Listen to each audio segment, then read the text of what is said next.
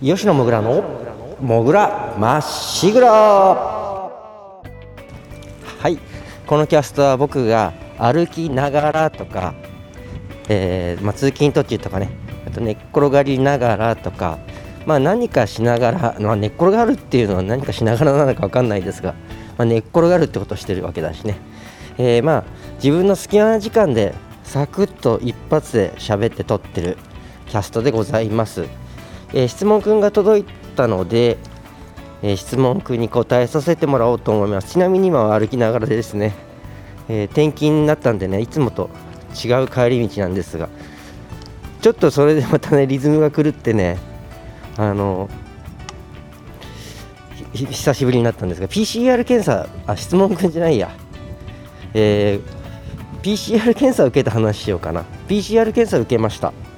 え僕も受けたし僕の職場老人ホームなんですけどね、えー、職場で働いてるスタッフ入居者全員受けました。結果はドゥルルルルルルルルルバンポンなんだ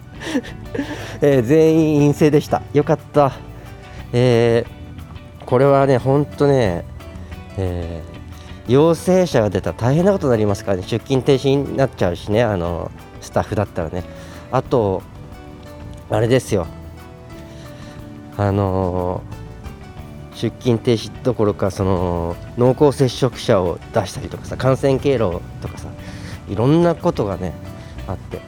コロナウイルスやっぱりね今もう緊急事態宣言3度目の緊急事態宣言になるとかいう話が出たりとかすごい大変なことになってますが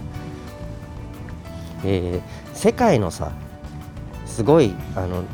何万人とさ感染してさ何万人と亡くなられてるのと比べると日本はそこまで行ってないですよね。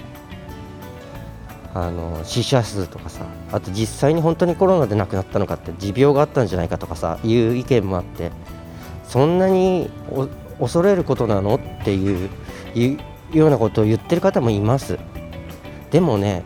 あのやっぱ介護の現場で働いていて思うんですけどももうそういう死者数とか致死率とか、まあ、確かに毎日何万あの1000人感染しましたっていうんじゃなくて毎日1000人ずつ亡くなってるとかだったらもうやばいってなるけどさそれから見ればまだ陽性って診断された人が1000人とか言ったって無症状の方だっているしね。確かにそのそんなねあのそんなに大騒ぎすることなのって方もいますけどもでもこれはねもう世界中で指定感染症っていうような感じじゃないですか。なのであのそのコロナで実際苦しむとか重症者とか、ね、亡くなるとかあとインフルエンザと比べてどうなのとかさインフルエンザと比べる自体ちょっとそういう問題じゃないんですよ。もうねあのこれは収束しないことにはワクチンだったりとか、えー、特効薬ができるとかなんか収束しない限りはねもうあの人が亡くなるとか苦しむとかじゃそういうその病気自体でねコロナで苦しむとかじゃなく社会が崩壊しちゃうんですよこのままでは。ねだって老人ホームだってもし陽性者のスタッフがいたらそのスタッフがねもう出勤できないわけでしょもうシフトが削られるわけですよ残った人はさ健康だからいいのかっていうとさ健康だからいいわけじゃなくあのやっぱりさビクビクしながらさ自分もいつ感染するかもわからない。自分だって家に家族がいるとかさいう方だっているじゃないですか。その中で働いてさこう休みもさなくなったりシフトがもう今でさえ変則シフトになってるんですよ。通常の出勤時間と違う時間に出勤したりとか休憩時間がいつもと違う時間に変更になったりとかそんな中働いてるんですね。もうこれは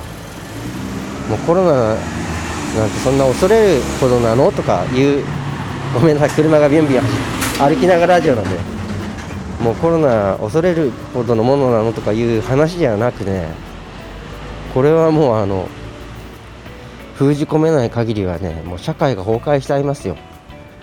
お店で働いてる方とかもそうだし医療現場で働いてる人とかだって、ね、自分がいつ感染するのかとか、